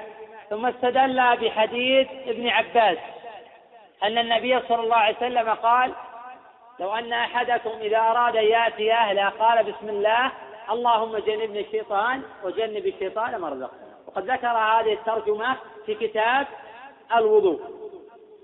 مراد البخاري بذلك أن التسمية إذا شرعت عند الجماع فلا أن تشرع عند الوضوء من باب أولى. وهذا قياس أولوي على رأي البخاري رحمه الله تعالى. لأنه لا يصح في الباب شيء فلم يورد البخاري شيئا. وطائفة من العلماء تقول التسمية بدعة وهذا مروي عن فقهاء المالكية وهو أحد الأقوال عنهم. طائفة أخرى أيضا تقول الاحتياط أن يسمي الله إذا أراد الوضوء أو الاغتسال. وهذا اختيار ابن المنذر رحمه الله تعالى في الأوسط. سوف ندرس إن شاء الله مذهب كل قائل ونعرف مأخذه حتى نصل إلى الراجح في هذه القضية. فهناك فرق كبير بين من يقول بأن هذا أو بأن التسمية شرط لصحة الوضوء من لم يسمي فصلاته باطلة. لأن الوضوء إذا بطل بطلت الصلاة. وبين من يقول بأن التسمية بدعة. إذا لابد أن نعرف الراجح من المرجوح في هذه القضية ولا سيما أن هذه المسألة تعتبر من مهمات المسائل. إذ أنها مرتبطة بالوضوء الذي هو واجب على كل مسلم ومسلمة. وقد أجمع العلماء على أن الصلاة لا تصح إلا بوضوء. إذا لابد أن نعرف شروط الوضوء والواجبات والمستحبة فيه. قال أبو عيسى رحمه الله تعالى حدثنا نصر بن علي ابن نصر ابن علي الأزدي الجهضمي روى عن بشر ابن المفضل وحماد ابن أسامة وخالد بن الحارث وعبد الله المقري وعبد الله ابن عبد الأعلى وآخرين وعنه الجماعة وأبو حاتم وأبو زرعة والذولي وابن خزيمة وغيرهم. قال عنه الإمام أحمد رحمه الله تعالى ما به بأس. وقال النسائي ثقة. وسئل عنه محمد بن علي النيسابوري. فقال حجة. وقد توفي سنة خمسين ومئتين. قال أبو عيسى وبشر بن معاذ العقدي. الإمام أبو عيسى يروي هذا الخبر عن اثنين من مشايخه. الأول نصر بن علي الثاني بشر بن معاذ العقدي. وهو أبو سهل البصري الضرير. روى عن أبي داود الطيالسي وهشيم بن بشير ويزيد بن زريع ومعتمر بن سليمان. وعنه النسائي والترمذي وابن ماجه وابن خزيمة. قال الإمام ابن حبان رحمه الله تعالى حدثنا عنه ابن خزيمة وشيوخنا. وقال ابن أبي حاتم رحمه الله سئل أبي عنه فقال صالح الحديث صدوق. قال أبو حاتم عنه صالح الحديث صدوق. وذكره ابن حبان رحمه الله تعالى في ثقاته وقال توفي سنة خمس وأربعين ومئتين أو قبلها أو بعدها بقليل. قال تثنية. بشر بن المفضل. بشر بن المفضل ابن لاحق الرقاشي مولاهم. أبو إسماعيل البصري. روى عن إسماعيل ابن أمية وحميد الطويل وخالد بن ذكوان وأبي ريحانة عبد الله بن مطر ويحيى بن سعيد الأنصاري ويونس بن عبيد. وعنه أحمد بن حنبل وإسحاق بن راهويه وخليفة بن خياط وأبو كامل الجحدري وأبو الوليد الطيالسي ويعقوب بن إبراهيم الدورقي. قال الإمام أحمد رحمه الله تعالى إليه المنتهى في التثبت بالبصرة. وقال معاوية بن صالح قلت ليحيى ابن معين من أثبت شيوخ البصريين؟ قال بشر ابن المفضل مع جماعة سماهم. ووثقه أبو حاتم والنسائي وأبو زرعة والعجري والبزار. قال البخاري رحمه الله تعالى وخليفة بن خياط وجماعة توفي سنة سبع وثمانين ومائة وخرج له الجماعة. وبشر بن مفضل يروي هذا الخبر عن عبد الرحمن بن حرملة ولم يتفرد به بشر عن عبد الرحمن. فقد رواه وهيب بن خالد عند أحمد وابن أبي فديك عند الدار قطني والبيهقي ويعقوب ابن إبراهيم عند الدار قطني وسليمان بن بلال عند الحاكم الطحاوي كلهم عن عبد الرحمن بن حرملة. ابن عمرو بن سنة الأسلمي المدني. روى عن حنظلة ابن علي الأسلمي وسعيد بن جبير وسعيد بن المسيب وعمرو بن شعيب وآخرين. وعنه إسماعيل بن جعفر وعبد العزيز بن أبي حازم وعبد العزيز الدراوردي ويحيى بن سعيد القطان وعبد الرحمن بن أبي الزناد. قال الإمام أبو حاتم رحمه الله يكتب حديثه ولا يحتج به. بمعنى أنه ليس بمتروك لأن المتروك لا يجوز أو لا تصح كتابة حديثه. فهذا يكتب حديثه ولكن ليس بحجة. وسئل عنه يحيى بن سعيد تضعفه ولم يدفعه أي لم يمتنع عن الرواية عنه. ولم يحضر ذلك على غيره. ولكنه ليس بذاك في الضبط والحفظ وليس ممن يعتمد عليه ولا سيما إذا تفرد. وقال النسائي رحمه الله تعالى ليس به بأس. وذكره ابن حبان في الثقات. وقال كان يخطي قد تقدم عن أكابر الحفاظ أن الراوي إذا كان الغالب عليه الخطأ فإنه يترك حديثه. وإذا كان يخطي والغالب عليه الصحة فإنه مقبول الحديث ويجب اجتناب ما أخطأ فيه. وقال أحمد بن سعد ابن أبي مريم ثقة. وقال ابن عدي لم أرى في حديثه أو في أحاديثه حديثا منكرا.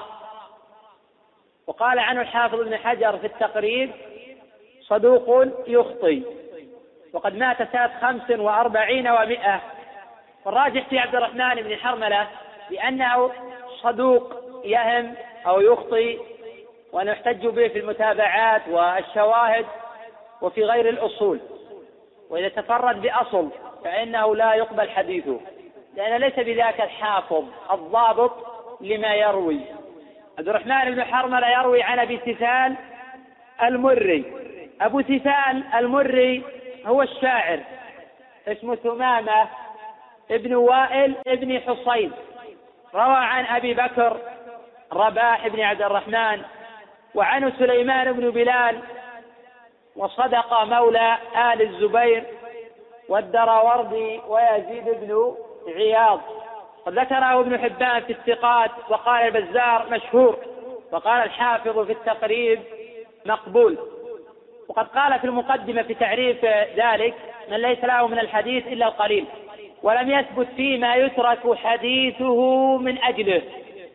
وإليه الإشارة في مقبول حيث يتابع وإلا تلين الحديث.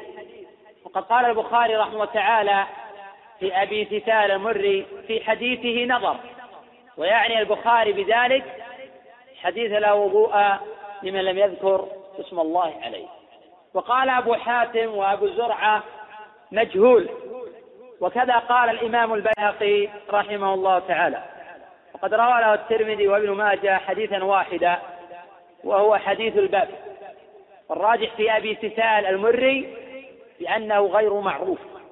وإن روى عنه سليمان بن بلال وعبد الرحمن بن حرملة فالأمر كما قال أبو زرعة وأبو حاتم مجهول وحديثه ضعيف. وليس هناك تلازم وارتباط. بين الحكم بالجهالة وبين تضعيف الحديث. فإن منهج الأئمة السابقين رحمهم الله تعالى أنهم لا يردون لا يردون حديث المجهول مطلقا ولا يقبلونه مطلقا. فتارة يقبلونه وتارة يردونه. على أن الإمام الدوري والدار قطني وجماعة قالوا إن الرجل إذا روى عنه ثقتان فصاعدا ارتفع عنه وصف الجهالة.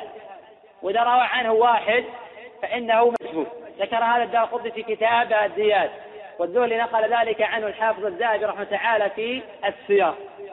فهذا يعني أن الراوي إذا روى عنه ثقتان أنه مقبول الحديث.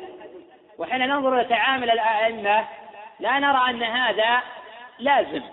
فقد يروي عن الراوي اثنان ويأتي بما ينكر عليه. فنحكم على حديثه بالضعف.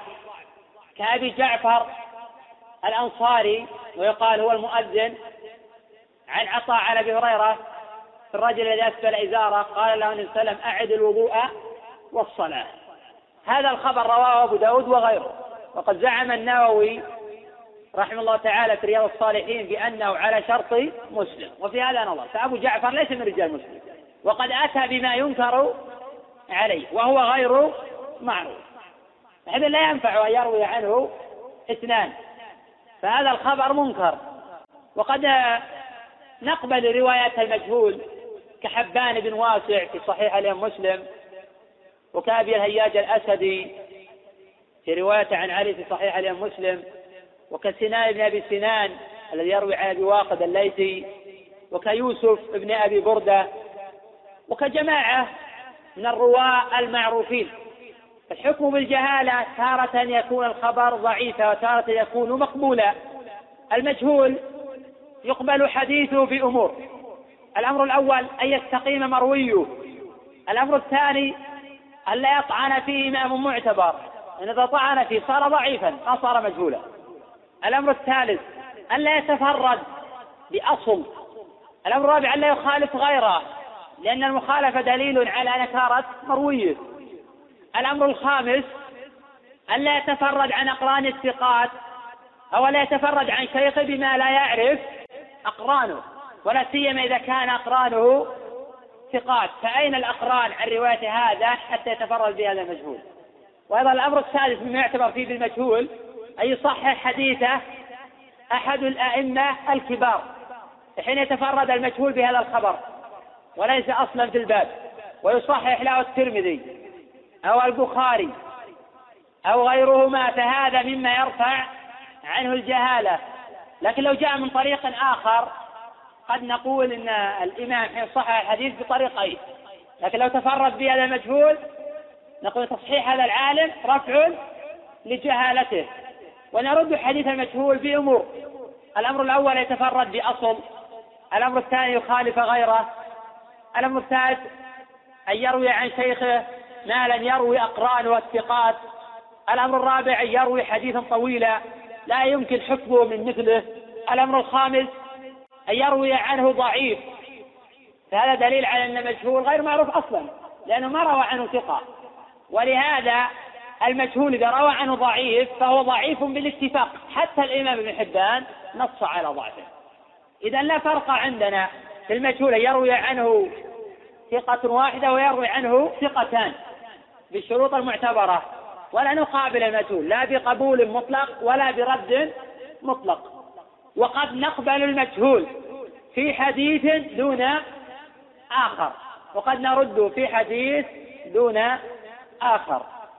المقصود أن أبا استثال المري لا يصح حديثه كما قال البخاري في حديثه نظر. والإمام البخاري رحمه تعالى تارة يقول في حديثه نظر وتارة يقول فيه نظر. والأصح التفريق بين العبارتين.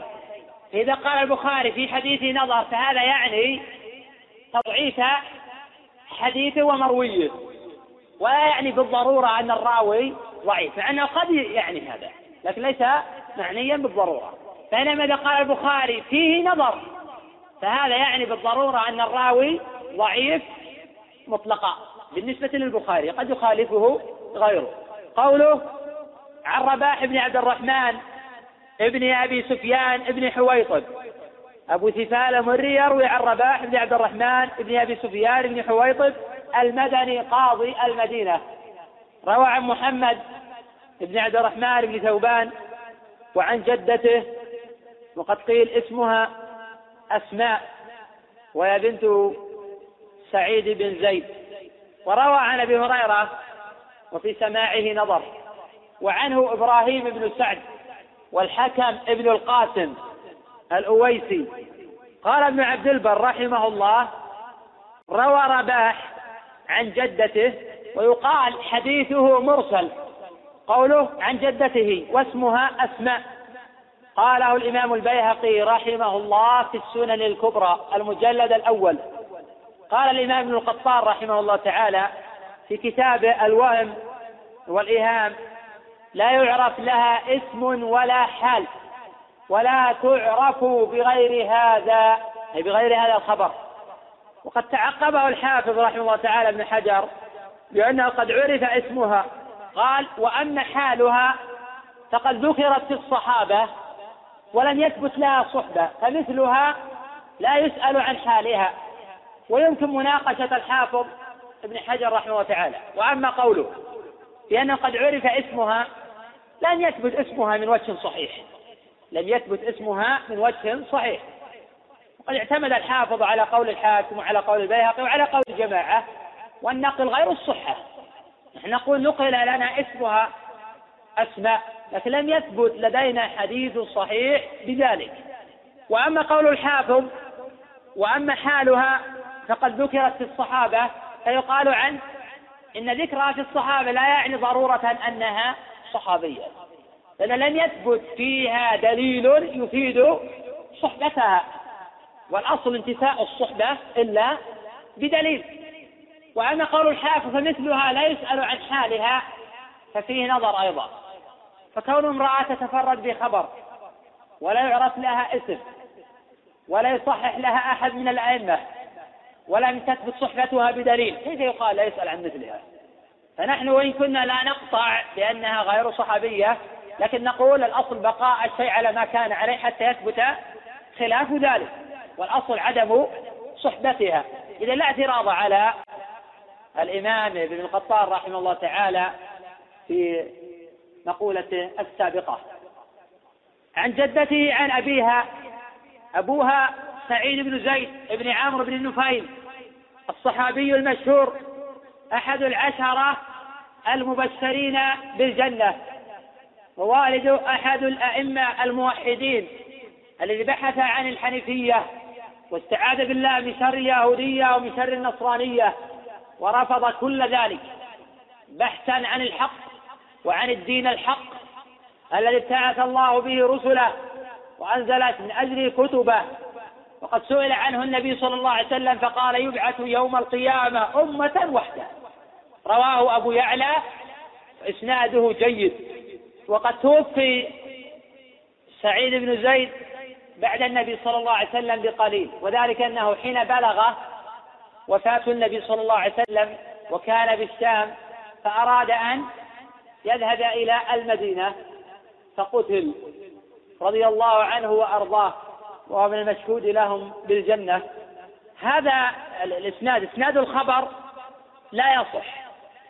لقد قال الإمام ابن أبي حاتم رحمه تعالى في كتاب العلل سمعت أبي وأبا زرعة وذكرت لهما حديثا رواه عبد الرحمن بن حرملة عن أبي تثال فقال ليس عندنا بذات الصحيح. أبو تثال مجهول ورباح مجهول. وقال البيهقي أبو تثال ليس بالمعروف جدا. وقال البخاري كما سبق في حديثه نظر. وقال ابن القطان في كتابه الوهم والإهام أبو تثال مجهول الحال ورباح مجهول الحال. والحديث فيه اختلاف أيضا. فقد رواه الدراوردي عن أبي تثال عن رباح عن محمد بن عبد الرحمن بن ثوبان عن أبي هريرة مرفوعا وعند الدولابي. والبيهقي من طريق حماد بن سلمة عن صدقة مولى آل الزبير عن أبي تثال عن بكر بن حويطب مرسلا.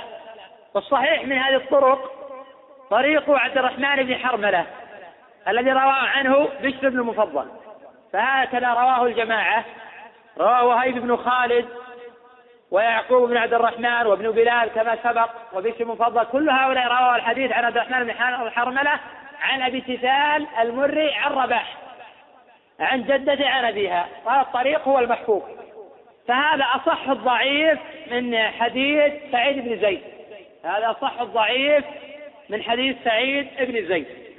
قوله لا وضوء لمن لم يذكر اسم الله عليه لا لنفي الجنس.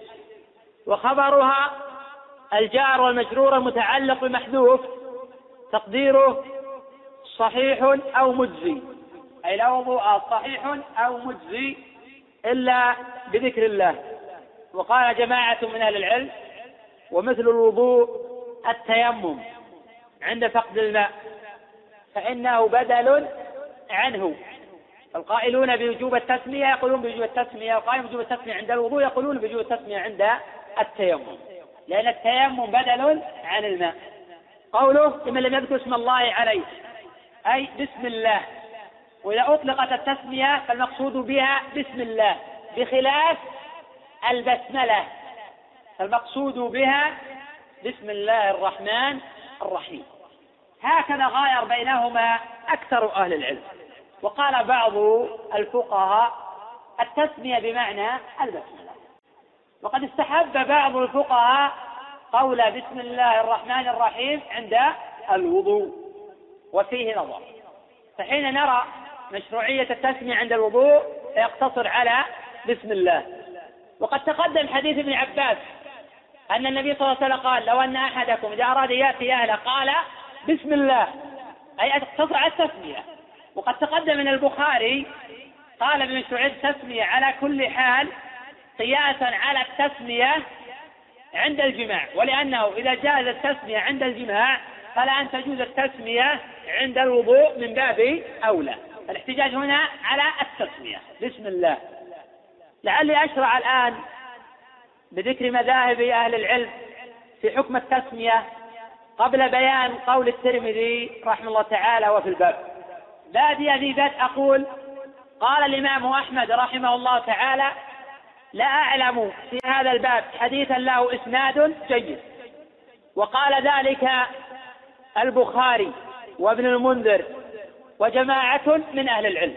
بينما نقل عن ابن أبي شيبة رحمه الله تعالى أنه قال ثبت لنا أن النبي صلى الله عليه وسلم قاله وقد حسن الحديث بشواهده ابن الصلاح والعراقي وابن حجر وابن القيم وجماعة من أهل العلم على خلاف بينهم في أصح حديث في الباب. وهذا سوف نتحدث عنه فيما بعد.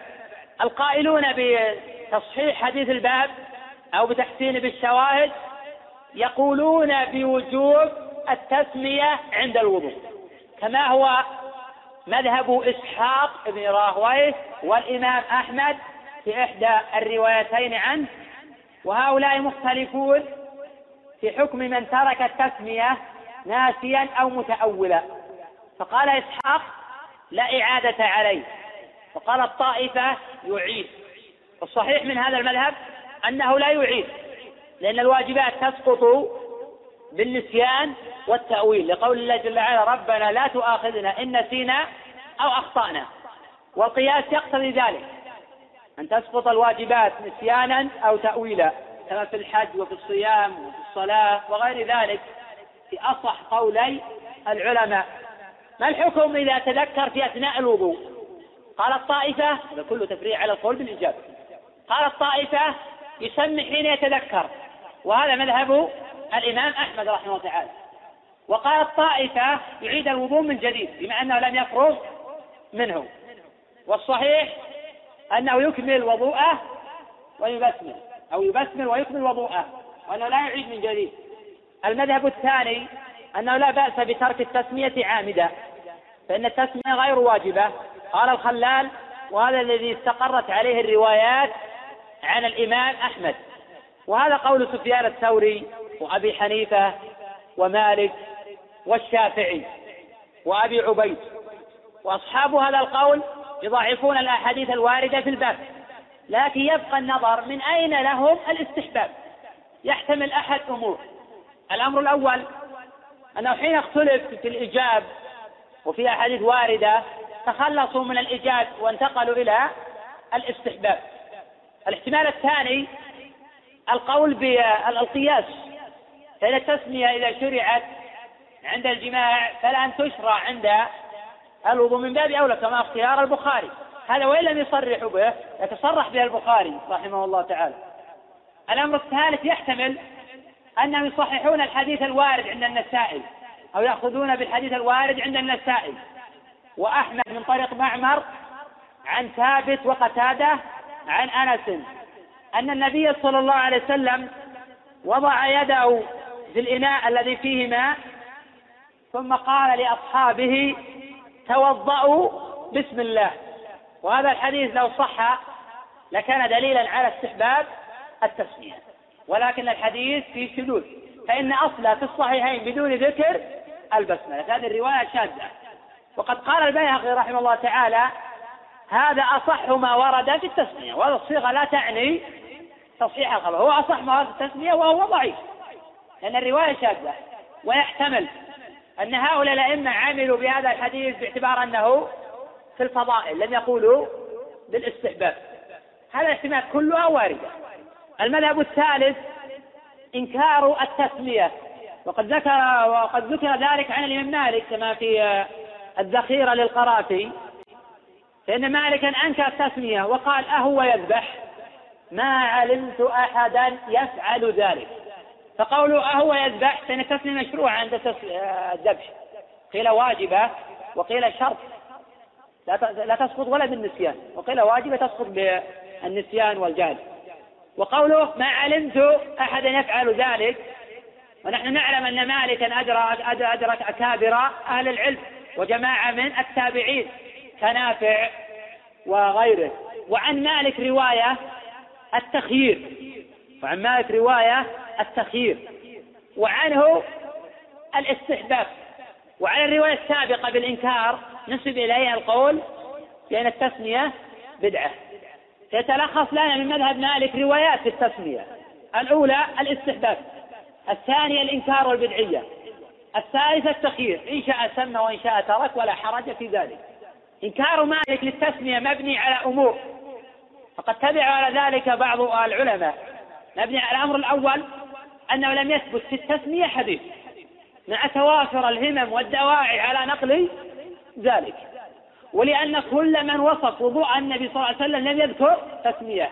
ولو كانت مشروعة لنقلت إلينا. فهذا دليل على نكار التسمية عند الوضوء. الأمر الثاني أن مالكا لا يعلم أحدا من أهل العلم قال بذلك وعمل أهل المدينة حجة عند طائفة من أهل العلم. ويمكن تفصيل عمل أهل المدينة إلى قسمين. القسم الأول الأمور النظرية. فالصحيح أن قول أهل المدينة ليس بحجة. الأمر الثاني الأمور العملية. فقوله حجة يتناقل بعضهم عن بعض فيما تتوفر العلم والدواعي على تواجده عندهم. وهذه مسألة تحتاج إلى تفصيل. تعالى نتحدث عنه في مكان آخر. الأمر الثالث أنه لا شرع إلا ما شرعه الله. واستحبه رسول الله صلى الله عليه وسلم. بما أنه لم يرد دليل لا من الكتاب ولا من السنة ولا من قول صاحب. في التسمية حينئذ يصعب القول بالاستحباب ناهيك عن الإيجاب. وبما أن العبادات مبناء التوقيف والأصل في العبادات البطلان فحين تصبح التسمية غير مشروعة باعتبار أنها بدعة. المذهب الرابع التسمية عند الوضوء والاغتسال احتياطا ولا شيء على من ترك ذلك عامدا إنما يحتاط لوجود الخلاف القول. وهذا اختيار الإمام ابن المنذر رحمه الله في الأوسط. قال الإمام أبو عيسى رحمه الله تعالى وفي الباب عن عائشة هذا رواه إسحاق بن راهويه في مسنده وابن أبي شيبة وأبو يعلى من طريق حارثة بن أبي الرجال عن عمرو عن عائشة. قالت كان رسول الله صلى الله عليه وسلم يقوم إلى الوضوء فيسمي الله. وهذا السند متروك. حارثة هو ابن محمد ابن عبد الرحمن. قال عنه البخاري وأبو حاتم منكر الحديث. وقال ابن عدي بلغني عن الإمام أحمد أنه نظر في جامع إسحاق بن راهوي. فإذا أول حديث أخرجه في جامعه هذا الحديث فأنكره جدا. وقال أول حديث في الجامع يكون عن حارثة؟ قوله وعن أبي سعيد هذا راه أحمد وابن ماجه وابن أبي شيبة وأبو يعلى وغيرهم من طريق كثير بن زيد. قال حدثنا ربيح بن عبد الرحمن ابن أبي سعيد عن أبي عن جده أن النبي صلى الله عليه وسلم قال لا وضوء لمن لم يذكر اسم الله عليه. وهذا الحديث معلول. فإن كثير بن زيد في حديثه لين وربيح أنكر حديثه الإمام البخاري رحمه الله تعالى. قوله وعن أبي هريرة رواه أبو داود وأحمد وابن ماجه والترمذي في العلل الكبير من طريق يعقوب بن سلمة عن أبي عن أبي هريرة عن النبي صلى الله عليه وسلم. قال الإمام البخاري رحمه الله تعالى يعقوب بن سلمة لا يعرف له سماع من أبيه. ولا يعرف لأبيه سماع من أبي هريرة. قوله وعن سهل بن سعد. أيوة في الباب عن سهل بن سعد وقد رواه ابن ماجه من طريق عبد المهيمن بن عباس بن سهل الساعدي عن أبي عن جده عن النبي صلى الله عليه وسلم. وهذا خبر منكر. عبد المهيمن متروك الحديث. قوله وعن أنس قال الحافظ في التلخيص رواه عبد الملك بن حبيب الأندلسي عن أسد بن موسى وهذا إسناد ضعيف أيضا. قال الإمام أحمد رحمه الله تعالى لا أعلم في هذا الباب حديثا له إسناد جيد. وقال ابن المنذر رحمه الله تعالى في الأوسط ليس في هذا الباب خبر ثابت يوجب إبطال الوضوء أو إبطال وضوء من لم يذكر اسم الله عليه. وكذلك قال البخاري وجماعة.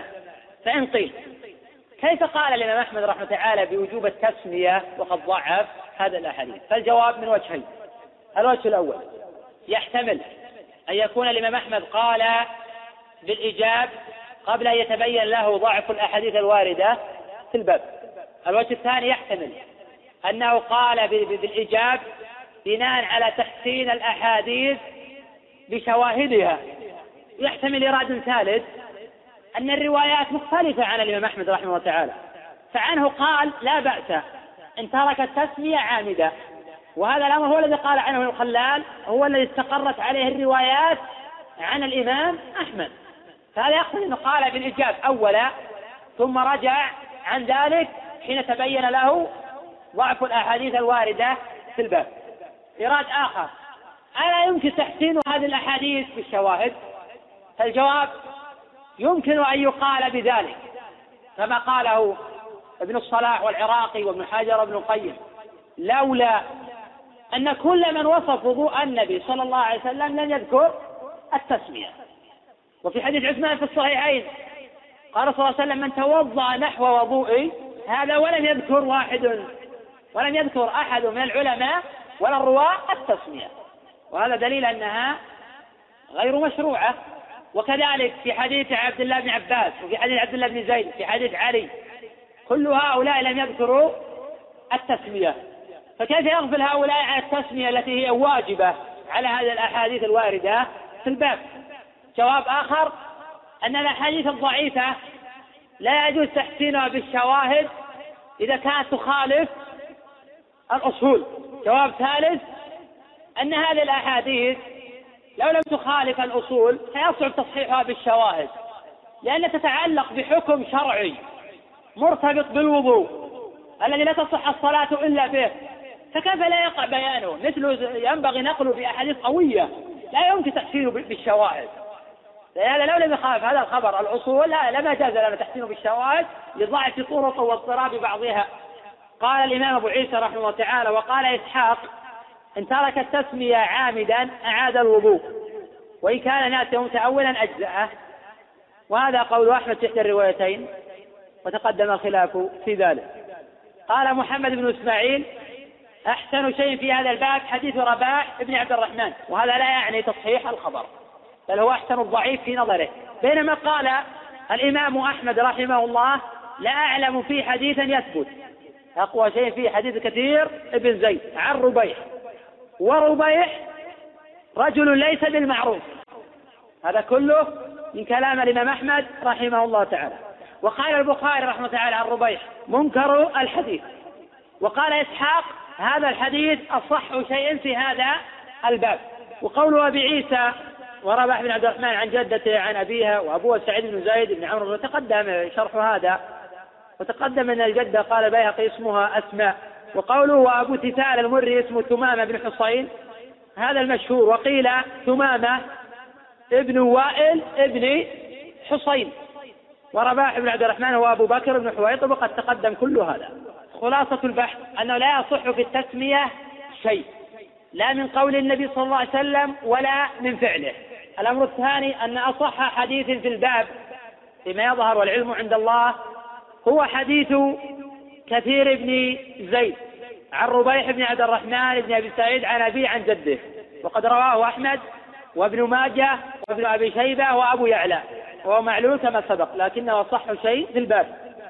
الأمر الثالث أنه لا يصح القول بإيجاب التسمية لأنه لا يصح في الباب حديث ولا يمكن تقوية هذه الأحاديث بالشواهد مخالفه للأحاديث الأخرى والأصول الصحيحة.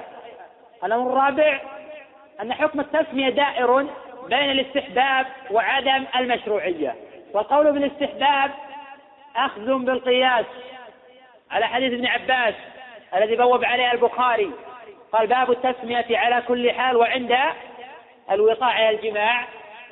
ثم أورد حديث ابن عباس المتفق على صحته أن النبي صلى الله عليه وسلم قال لو أن أحدكم إذا أراد يأتي هذا قال بسم الله اللهم جنبني الشيطان وجنب الشيطان ورزقنا فكأن البخاري يقول إذا شرعت التسمية واستحبت عند الجماع فلا أن تشرع وتستحب عند الوضوء من باب أولى.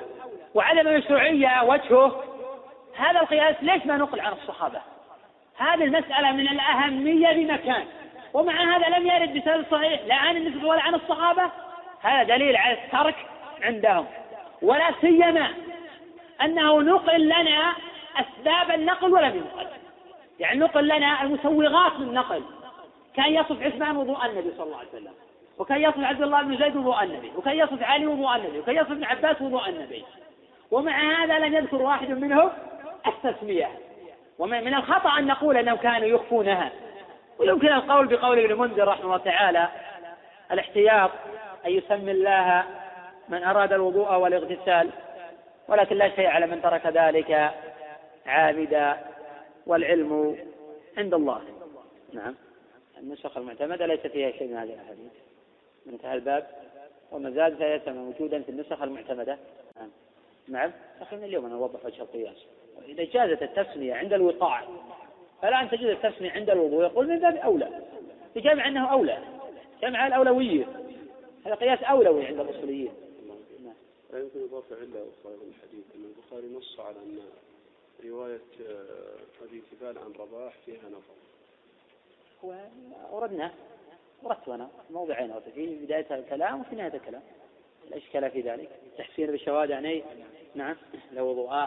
حتى لو قلنا بتصحيح الحديث لا وضوء لمن لم يذكر اسم الله عليه وقلنا بأن التسمية شرط لصحة الوضوء فإنها تسقط بالنسيان والتأويل لأدلة أخرى ولأصول عامة. على أنني أقول لو قد تصحيح هذه الأحاديث يمكن, يمكن تحمل على الاستحباب دون الإجابة لوجود صوارف لأن قد نقول إن الحديث دل على وجوب على القول بالإجابة وعلى قول بتصحيح الأحاديث دل على الوجوب. طيب الأحاديث اللي ما جاءت فيها التسمية ألا يدل الترك على أنها غير واجبة؟ هذا واضح وقوي القول به حتى لو قلنا بذلك. فأنا أقول لو قلنا بتصحيح الأحاديث القول بالإجابة في بعد. لأن الغاية بالإجابة أخذ في بعض الأحاديث ترك مجموعة كبيرة من الأحاديث. ماذا نقول عن حديث عثمان في الصحيحين؟ حين جعل جلس يصف وضوء النبي صلى الله عليه وسلم وصفا عمليا والصحابة كلهم ينظرون إليه وقال النبي صلى الله عليه وسلم من توضأ نحو وضوء هذا ثم صلى ركعتين لا يحدث فيهما نفسه إلا غفر له ما تقدم من ذنبه.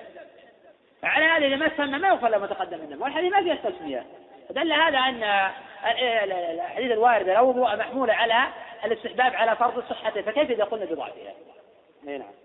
قول الدار قدنا رحمه تعالى أن الراوي إذا روى عنه ثقتان فإنه مقبول. هذا محمول على الذي ما تكل فيه الراوي المجهول الذي لم يقع فيه جرح. إذا وقع على الراوي جرح ولو روى, عنه مئة لا تنفع أو لا ينفعونه. فالراوي المجروح إذا جرحه إمام كالبخاري أو أحمد أو علي بن مديني فإنه مجروح. روى عن اثنان أو لم يروي عنه اثنان. مقصود الدار قطر رحمه تعالى في الراوي. إذا روى عنه اثنان وينبغي تقييد الاثنين بالثقتين. وينبغي تقييد ذلك بألا يروي حديثا منكرا. إذا روى عنه اثنان فإنه مقبول هذا المجهول الذي لم يتكلم فيه الآئمة. لا بجرح ولا بتعديل. لا يدخل لكن أنا ذكرت هذا في مجال قول أبي حاتم وبزرعة بأنه مجهول. لأن بعض الناس يتصور أنه إذا قيل عنه بأنه مجهول قبل حديثه أو رد حديثه لأجل الجهالة. فأنا أريد أن أوضح هذه القضية لأنه لا لا ترابط بين الجهالة وبين الضعف أو مع أن بعض الأئمة يقول مجهول يقصد بذلك الطعن في الروايات لأنه غير معروف حتى يروي هذا ينبغي التفضل لذلك. نعم. حديث كل أمر ذي بال. لا يبدأ فيه بسم الله الرحمن الرحيم فإنه أقطع. هذا الحديث منكر. رواه الخطيب في الجامع والسبكي في طبقات الشافعية وقد تفرد به ابن الجندي. وابن الجندي ليس بشيء. وقد أورد ابن الجوزي رحمه الله تعالى حديثا موضوعا في كتاب الموضوعات في فضائل علي وقال لا يتعدى ابن الجندي. وفيه أيضا اختلاف واضطراب على قرى بن عبد الرحمن المعافري. فالحديث منكر هذا لا يصح لا موقوفا ولا مرفوعا حتى ولا يصح ولا مرسلا. بخلاف حديث كل أمر ذي بال لا يبدأ بالحمد فإنه قد صح مرسلة والمرسول والمرسل من قبل الحديث الضعيف. إذا لا حجة في هذا الحديث على مشروعية التسمية عند الوضوء. حديث الفقد عورة فيه اضطراب ولا يصح. صارت فيه كرها اسمه رواية المجهول. قال أن مجرد تخريج مالك له في الموطأ يرفع الجهاد. هذا صحيح هذا لا إشكال فيه. إذا الراوي لم يوثقه أحد ولم يجرحه أحد وخرج له مالك في الموطأ وذكر اسمه فإن هذا يرفع جهالته. ذكر ذلك غير واحد من الأئمة الكبار منهم الإمام الكسوي رحمه الله تعالى في المعرفة والتاريخ. وكذلك قلت أنا فيما سبق أن الراوي إذا تفرد بحديث وصح حديث أحد الأئمة فهذا مما يرفع جهالة في هذا الخبر ويدل على قبول حديثه لأنه صححه وقد تفرد بهذا الخبر فهذا يقتل توثيقه أو ثقته عنده فإنه صحح حديث الترمذي ولم يروى إلا من طريق فلان فهذا يدل على توثيق هذا الراوي. فحديث سفيان عن الزهري عن سنان بن سنان عن أبي واقد الليثي قال خرجنا رسول الله ونحن ذا عهد بكفر قال أبو عيسى هذا حديث حسن صحيح وقد صححه جمع غفير من أهل العلم من المتقدمين والمتأخرين فهذا يرفع جهالة سنان بن أبي سنان مع أنه من الرواة الصحيح كذلك تخريج البخاري للراوي بالأصول هذا يرفع جهالته. كذا حبان بن واسع حين خرج له مسلم في الأصول هذا يرفع جهالته. وكذلك أبو الهياج الأسد حين خرج له مسلم في الأصول هذا يرفع هذا جهالته. ولهؤلاء نظائر. كيف كتب هذا السنة؟ إيه التسمية آه، في بداية الكتب مجمع عليها. تسمية في بداية الكتب مجمع عليها كما نقل الإجماع القرطبي رحمه تعالى في تفسير سورة النمل على قوله تعالى إنه من سليمان وإنه بسم الله الرحمن الرحيم.